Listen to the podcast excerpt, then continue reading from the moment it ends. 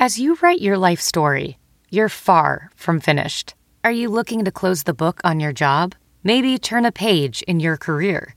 Be continued at the Georgetown University School of Continuing Studies.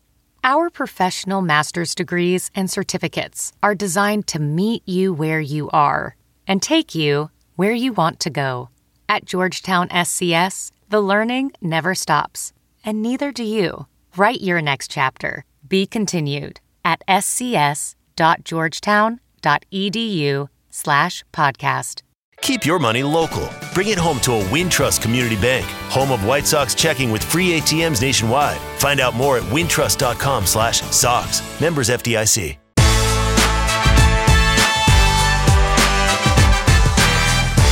Hey, everybody, this is Chuck Garfien, and you are listening to the White Sox Talk Podcast, brought to you by Wintrust Community Bank, home of White Sox checking with free ATMs nationwide. Hey, Matt Davidson, who just threw gum at me. Uh, this is going to be an interesting podcast. It's a conversation I had with Carlos Rodon, and I will be. Oh, thank you. Thank you. You're just jealous you don't have a podcast to put out right now, don't? Is that what this is all about? Yeah. You don't. Yeah. Thanks. Thanks for the sunflower seeds. So on this podcast, you're going to be hearing me interview Carlos Rodon. I will be interrupted not only by Matt Davidson, but Yolmer Sanchez and Nicky Delmonico. Um, that is going to be coming up. But let's get to what this podcast, was, which was all about. And it is about my conversation with, oh, now Omar Narvaez. Hi, hi, Omar. Okay, so my conversation with Carlos Rodon coming up, an insightful one where he talks about his recent success. Seven straight starts where he's been really good. I think this is the best stretch of starts we've seen from him in his major league career and his last two starts. Eight innings in both of them. He talks about his temper. If you've watched Rodon recently, you might have heard a profanity or two get picked up on the microphone. Uh, we delve into that. We talk about Chris Sale, what he learned from watching Chris Sale, Michael Kopech. What's, inter- what's interesting for me is Rodon was drafted by the White Sox, came straight up to the major leagues basically, 34 innings, and he was here. Michael Kopech's been a different story, and uh, some interesting thoughts from Rodon about Kopech's current situation. And also, why doesn't Carlos wear a shirt under his jersey? What's that all about? So, here is my interview with Carlos Rodon and a few more interruptions. I guess I need to stop doing the podcast right here in the dugout as players are coming through here because uh, they just want to mess with me. Is that what it's come to? Steve, our photographer, says yes, that's what it's come to. All right, so here is my conversation with Carlos Rodon on the White Sox Talk Podcast. So, Carlos, uh, pitchers are just trying to figure things out, figure things out when they get up here. And over time, you figure more things out. Is that kind of part of what's working for you right now, besides you where you are physically? But you're you've been in the league for a few years now, and you can figure some things out. Yeah, I would say uh, just having the time here, it would be you know the confidence. Your confidence kind of goes up uh, with every start you make. Um, you feel comfortable. You feel like you belong, and um, it's just your routine. You get in your routine, you get used to it. All right, so back to back eight inning starts for you. How much do you want a complete game? Uh, I've had a couple chances where you know Rick and I, you know, kind of are on the fence about it, and, and you got to be me coming off shoulder surgery. You kind of got to be smart. You know how many pitches I'm going to throw and how much work, what the workload is going to be, and um, I mean it's it, you don't want to say this, but right now is not the time. Uh, next year, or the year after, would be the time for those complete games, and I guess you could say I'm saving them for that. What if Hopefully, you're? if I get there? what if you're? You got a no hitter going, in top of the ninth. I mean, that doesn't happen often, so I would hope he'd let me go back out there and, and try to finish the job. Yeah.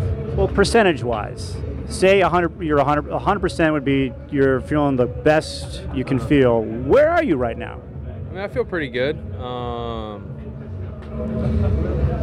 I mean, you don't want to say you're not 100%. I would say I'm close. Um, I mean, I've had a good run, so I mean, I, I can't say I don't feel bad. I, I feel good. And, things have been working out for me. Okay. You hate walks, don't you?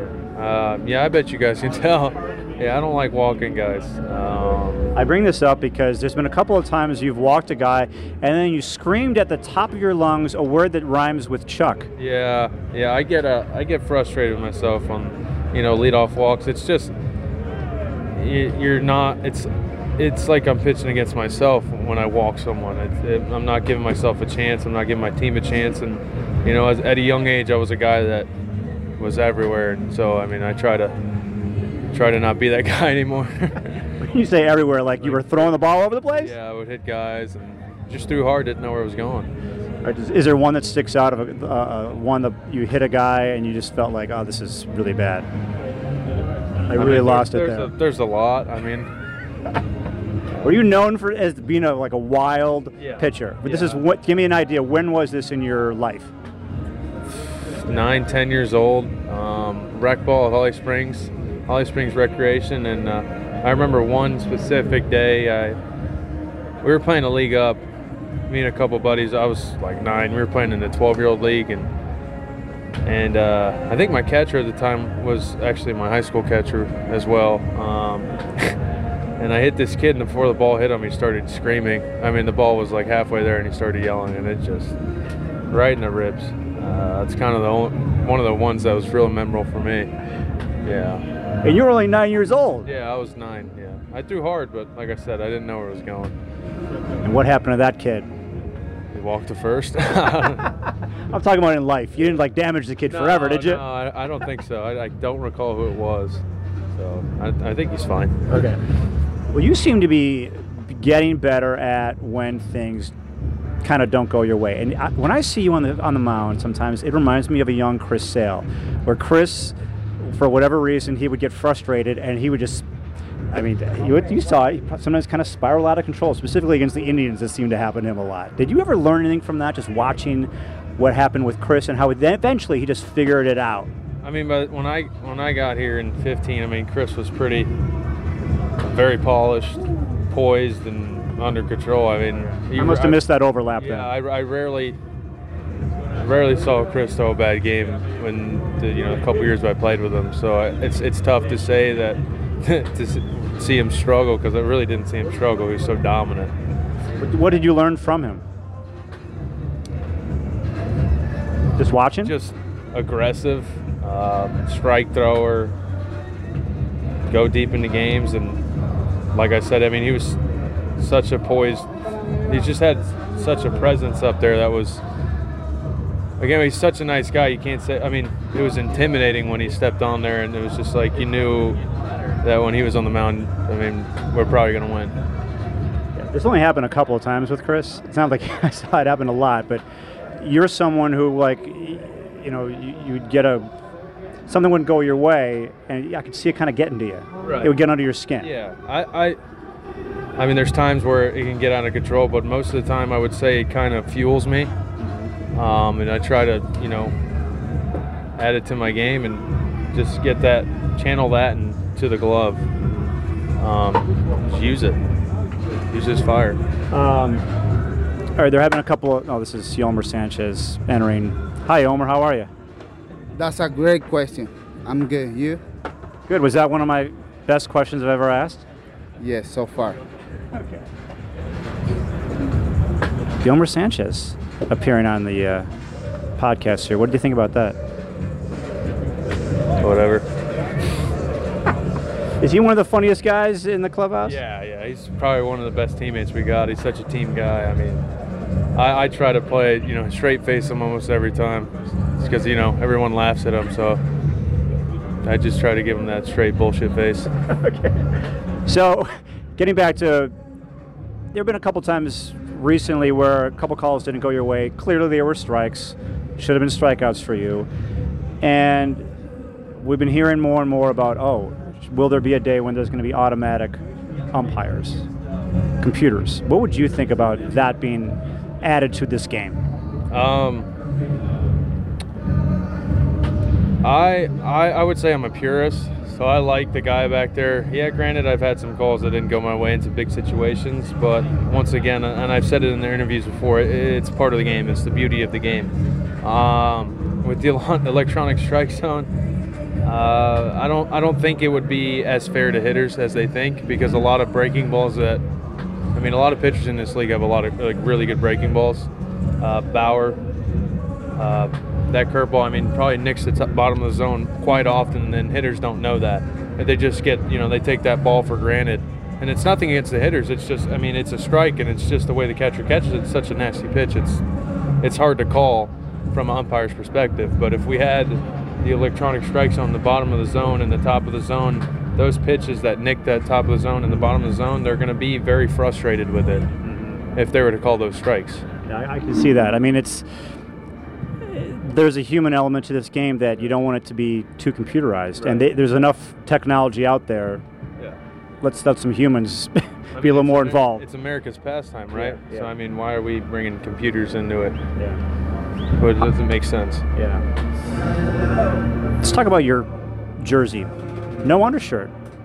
Yeah. So, so how did this get started? Uh, actually, someone asked me about this. I wasn't sure it was you last week or me. someone. Um, so we were in Houston, and uh, yeah, I put hot stuff on my arm just to get it going.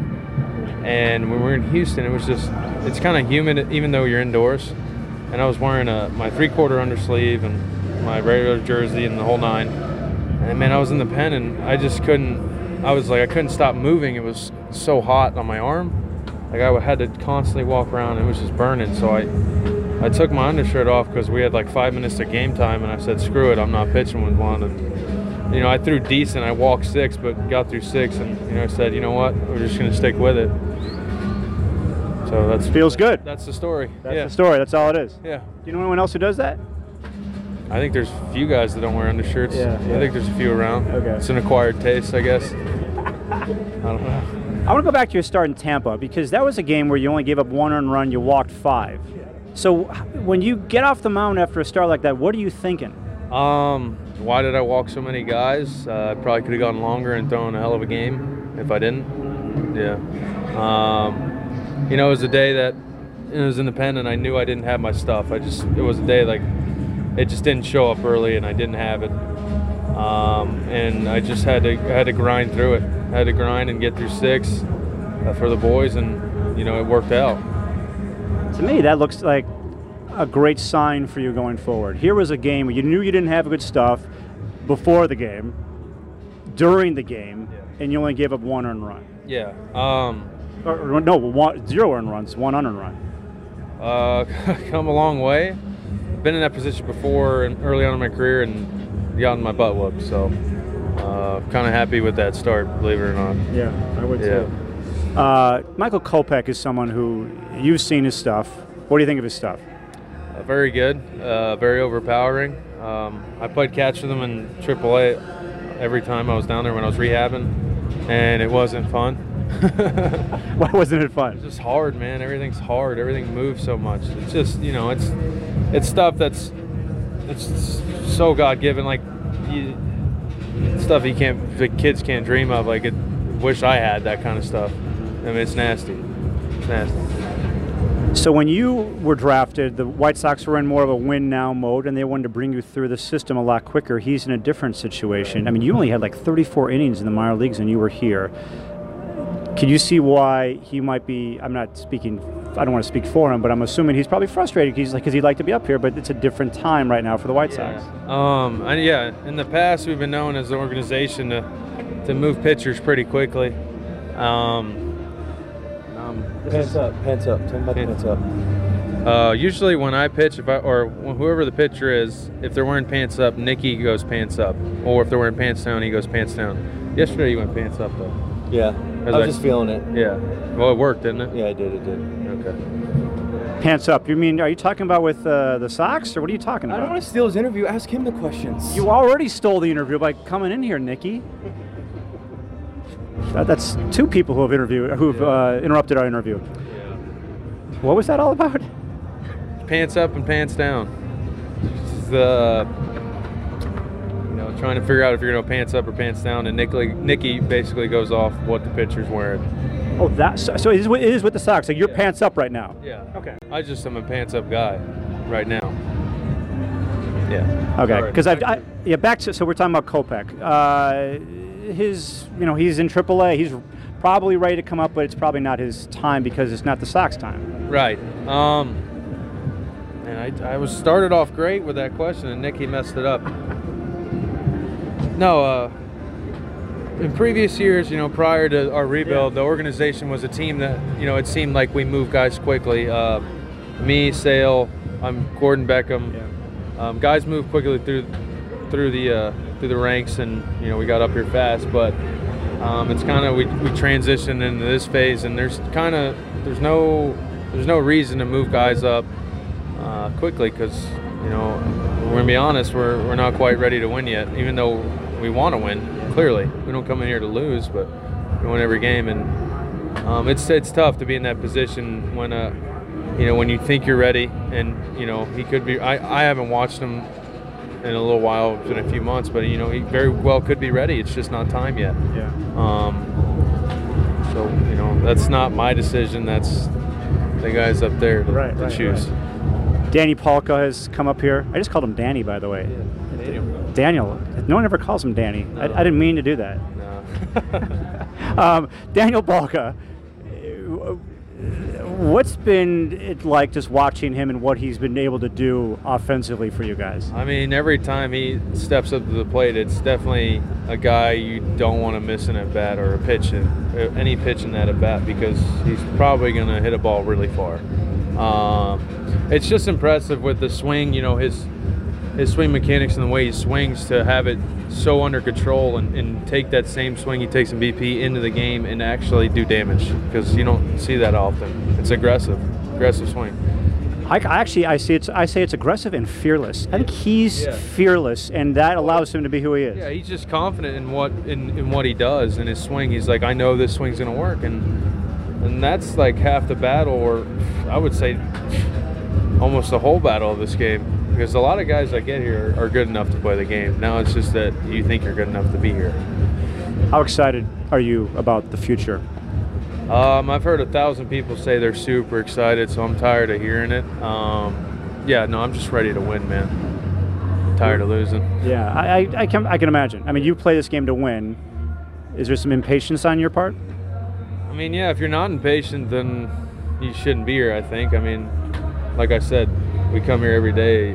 We want to win a game. We're not here to lose. Um, and it's, you know, it's it, it's definitely tough. Some days are tough, and yeah, I get impatient, and sometimes you do need to be. There's there's patience and there's beauty in the struggle.